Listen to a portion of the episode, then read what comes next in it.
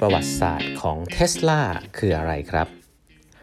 สวัสดีครับ ท่านผู้ฟังทุกท่านยินดีต้อนรับเข้าสู่แบบบรรทัดครึ่งพอดแคสต์สาระดีๆสำหรับคนทำงานที่ไม่ค่อยมีเวลาเช่นคุณนะครับ อยู่กับผมต้องกวีวุฒิเจ้าของเพจแปดบรรทัดครึ่งนะฮะ อันนี้เป็น EP ที่ 1028 แล้วนะครับ ที่เรามาพูดคุยกันนะฮะวันนี้นะฮะก็จะเป็นตอนท้ายๆแล้วนะฮะของหนังสือ The Power Play นะครับที่พูดเกี่ยวกับบริษัทเท s l a นะครับอย่างละเอียดเลยทีเดียวนะฮะ วันนี้เนี่ยผมจะเล่าอีกเรื่องหนึ่ง ซึ่งเป็นเรื่องที่พูดไม่พูดไม่ได้นะครับ เป็นเรื่องของบริษัทเทสลาที่คนถ้าถ้าศึกษาจริงจังก็จะต้องพูดถึงนะครับ นั่นคือ Giga Factory นะฮะ Giga Factory เนี่ยเป็นชื่อเล่นนะของโรงงานแบตเตอรี่นะครับของ t ส l a นะเป็นโรงงานแบตเตอรี่อันแรกของ t ส l a นะครับที่ plan จะทำขึ้นในอเมริกานะครับถามว่าเขา plan จะต้องทำอันนี้ขึ้นมาตั้งแต่แรกหรือเปล่าคำตอบคือเปล่านะเปล่า แต่ว่าสิ่งที่เขาเริ่มเห็นนะฮะอันนี้คือสักปีประมาณสักเอ่อน่าจะตอนคือคือต้องบอกว่าที่ผ่านมานะครับที่ผ่านมาก่อนที่เขาจะเริ่มอยากจะ deliver ไอตัวรถยนต์โมเดล S ได้เนี่ยตอนช่วงที่ผ่านมาเนี่ยเทสลาเนี่ยเพึ่งพาเทคโนโลยีแบตเตอรี่ของ Panasonic นะครับแล้วก็มีคิดบางส่วนขึ้นมาเองนะครับจาก JB Straubel นะครับเอามาประกอบเป็นรถยนต์ แต่ว่าตัวเซลล์ของแบตเตอรี่เนี่ยใช้ของ Panasonic เป็นหลัก ซึ่ง ไอ้ตรงนี้ครับเวลามันทำเยอะขึ้นเรื่อยๆเนี่ยมันก็เหมือนกับอย่างที่เราเคยเรียนใน MBA ฮะยิ่งคุณทำอะไรที่มันสเกลใหญ่ขึ้นนะแล้วคุณพึ่งพา third party เยอะขึ้นอะเหมือนคุณเอาหัวใจของคุณไปฝากไว้ที่บริษัทอื่นนะครับ เพราะฉะนั้นเทสลาเนี่ยรู้ตัวดีเลยนะฮะว่าเขากลัวมากเลยครับว่าถ้าเกิด Panasonic เกิดไม่ทำตามสัญญาขึ้นมา แล้วก็ไม่สามารถที่จะ deliver ตัวแบตเตอรี่นะครับให้ตรงตามสเปค แล้วก็ตามเวลาที่เท s l a ต้องการได้เนี่ยไอรถยนต์โมเดล S เนี่ยมันก็เกิดขึ้นไม่ได้นะครับ อันนี้สำหรับรถยนต์ไฟฟ้าที่เขาอยากจะทำให้มันราคาต่ำกว่า 30,000 เหรียญเนี่ยนะเเพราะฉะนั้นเนี่ยเเป็นเรื่องที่ไม่ง่ายไม่ง่ายนะครับ ทีนี้แน่นอนครับElon Musk ก็เลยคิดอย่างนี้ฮะว่ามันไม่น่าพอ เพราะว่าตอนนั้นเนี่ยถ้าจะสเกลบริษัทรถยนต์เนี่ยเขาบอกว่าเขาต้องใช้แบตเตอรี่ที่กำลังทำอยู่ทั้งโลกนะฮะเพื่อจะเอามา deliver รถยนต์ให้เทสลาได้ เพราะรถยนต์หนึ่งคันนี้ใช้แบตเตอรี่เยอะมากนะครับ ให้นึกภาพนะ ช่วงนั้นเนี่ยไอ้แบตเตอรี่พวกนี้มันยังไม่ค่อยมีการใช้เท่าไหร่นะแบตเตอรี่ลิเธียมเนี่ยเอ่อมันไม่ได้เป็นแบตเตอรี่ที่ใช้กันทั่วไปอ่าในในมันเป็นแบตเตอรี่ใช้ใน use case ที่มันไม่ได้ใช้เยอะอะแต่พอมารวมในรถยนต์เนี่ยมันเป็นเรื่องน่ากลัวพอสมควรนะเรื่อง safety แล้วก็เป็นเรื่องที่มันใช้ปริมาณเยอะมากจริง ด้วยเทคโนโลยีหลาย ๆ อย่างของเทสลาเนี่ยก็ทำให้มันมารวมกันได้นะครับ แต่แบตเตอรี่พวกนี้มาจาก Panasonic บอกก่อน แล้วก็ Panasonic อาจจะไม่สามารถผลิตให้ได้ทันท่วงทีนะครับด้วยจำนวนที่บอกไว้ นั่นก็เลยทำเสร็จว่าเทสลาเนี่ยคิดว่าจะต้องสร้างโรงงานแบตเตอรี่เองนะครับที่ประเทศอเมริกา แล้วก็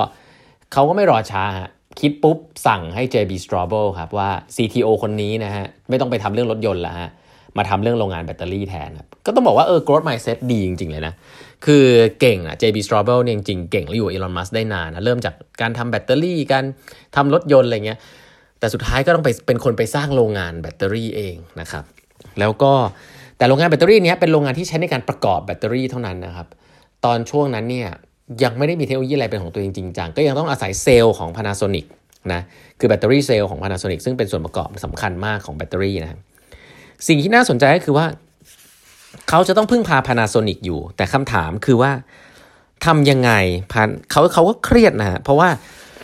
ถ้า Panasonic ไม่เอาด้วยนะฮะว่าแบบอยากจะมาผลิตที่อเมริกาเองเนี่ยแบบแบบแบบไม่ได้ขายไม่ได้ไม่ไม่ได้เหมือนกับว่าซื้อมาทั้งดุนจากที่ Panasonic ส่งมาให้เนี่ยแต่ให้ให้ให้ขายแต่เซลล์แล้วก็มาผลิตที่อเมริกา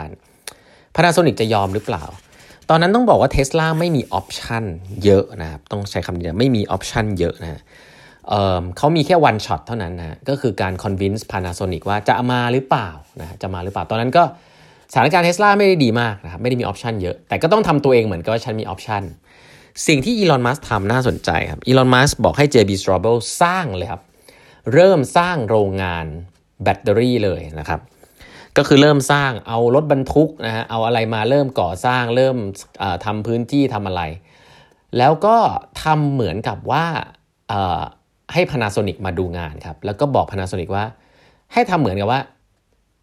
ฉันจะทำเธอจะมาหรือไม่มายังไง ฉันก็ทำนะฉันมีออปชันเยอะยังไงฉันก็ไปแน่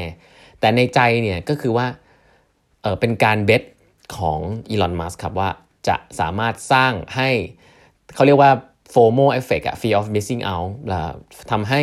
ผู้บริหาร Panasonic ที่มาเนี่ยตื่นเต้นได้หรือเปล่า แล้วก็กลับไปบอกว่าจะทำหรือไม่ทำนะเพราะตอนนั้นเนี่ย Panasonic ก็ดิงดองอยู่พอสมควร ก็เขาก็เชิญผู้บริหาร Panasonic มาครับที่เป็น key person แล้วก็มาดูบริเวณที่กำลังจะสร้างครับแล้วก็กำลังสร้างอยู่ อย่างที่บอกฮะทำให้ได้เซนว่าโรงงานตรงบริเวณนี้เขาเรียก Potemkin Factory นะซึ่งตรงนี้แหละครับที่ทำให้เป็นจุดเปลี่ยนเลยครับที่ทำให้ผู้บริหาร Panasonic จากที่ดูช้าๆเนี่ยมาเห็นของจริงฮะแล้วก็กลับไปแล้วก็ตื่นเต้นแล้วก็ปิดดีลได้ภายในเวลาอีกไม่กี่อาทิตย์ครับ ผมแค่เล่าให้ฟังว่าเนี่ยฮะ ไม่ได้ไม่ได้ง่ายนะครับ จะทำอะไรให้สำเร็จพวกนี้นะครับเขาก็เป็นเป็นแท็กติก negotiation เนอะแต่ว่าก็ต้องเบสคือเบสแล้วก็พนันกับเรื่องนี้มาก เพราะว่าเขาตัดสินใจเริ่มสร้างไปเลยนะครับตัดสินใจเริ่มสร้างไปเลย ตัดสินใจเริ่มสร้างไปเลยนะครับโดยที่ยังไม่รู้ว่าจะต้องพึ่งพาพนาโซนิกแล้วพนาโซนิกจะเอาหรือเปล่าด้วย ซึ่งสิ่งนี้ฮะเป็นสิ่งที่เกิดขึ้นตลอดเวลาในชีวิตของเท s l a นะครับผมสรุปให้ฟังว่าเท s l a เนี่ย ไม่ได้ทำอะไรด้วยตัวเองทั้งหมดนะถึงจะพูดเก่งทุกอย่างที่จะบอกเนี่ยในช่วงแรกนะฮะเทสลาเนี่ยต้องไปยืมนะฮะยืมนะต้องไปยืม supplier agreement นะครับจากบริษัท Daimler นะครับต้องไปต้องไปดีลกับบริษัท Daimler ซึ่งเป็นบริษัทรถยนต์นะฮะขนาดใหญ่ที่อเมริกานะครับต้องไปยืมนะฮะไปใช้โรงงานนะฮะผลิตรถยนต์ของ t o y ยต้ด้วยที่จะทำโมเดล S นะฮะ ซึ่งโตโยต้าถ้าไม่เอาด้วยก็จบเหมือนกัน แล้วก็สุดท้ายเรื่องแบตเตอรี่นะครับ ก็ต้องมาสร้างแล้วก็ใช้เทคโนโลยีของ Panasonic ในตอนแรกนะครับ เพื่อที่จะทำให้มัน scale up ตัวรถยนต์ได้ เพราะฉะนั้นสิ่งที่อยากจะจะทำให้เห็นอันนี้ครับก็คือว่า ไม่มีอะไรได้มาง่ายจริงๆนะสรุปอย่างนี้ก่อน เวลาเห็นว่าภาพอะไรดีๆ ที่ Elon Musk พูดมาเป็น scale model เอาขึ้นมาบนเวที แล้วก็พูดจาดูดีเนี่ยเบื้องหลังก็เป็นองค์ประกอบตัวจริงนะครับที่ต้องมา base อะไรกับเรื่องพวกนี้แล้วก็อย่างที่บอกอะฮะ บริษัทมัน IPO ไปแล้วนะฮะก็มีความคาดหวังของผู้ถือหุ้นต่างๆ นานาสิ่งต่างๆ ที่เขาทำเนี่ยจะต้องไปตอบผู้ถือหุ้นได้เนาะแล้วหลาย ๆ ครั้งเนี่ยก็เก็บไว้คนเดียวนะครับไม่บอกใครเอ่อเพราะมันเป็นความลับแล้วก็บอกไปอาจจะทำให้ผู้ถือหุ้นไม่ไม่มั่นใจอะไรเงี้ยแต่เรื่องเหล่านี้ก็ให้เห็นภาพว่าเนี่ยเวลาเขาจะ convince partner เนี่ยบางทีพูดอย่างเดียวไม่พอต้องทำให้ดูนะแล้วเวลาทำให้ดูเนี่ยมันก็เป็นคอสมันก็เป็นความเสี่ยง แต่ว่าระดับนี้เนี่ยระดับแบบอีลอนมัสหรือว่าระดับการทำรถยนต์ขนาดเทสของเทสลาเนี่ย ก็ต้องทำนะครับเพื่อที่จะ convince partner ได้ อันนี้ก็เป็นตัวอย่างหนึ่งให้เห็นแล้วกันนะครับเวลาเราจะไป convince ใครก็ต้องทำให้เห็นภาพนะว่าเราอยากจะทำมันจริงๆนะแล้วเราก็ถือไพ่อย่างไรบ้างนะครับ อันนี้ก็เป็นสไตล์ของอีลอนมัสนะครับมานำมาเล่าให้ฟังในวันนี้นะ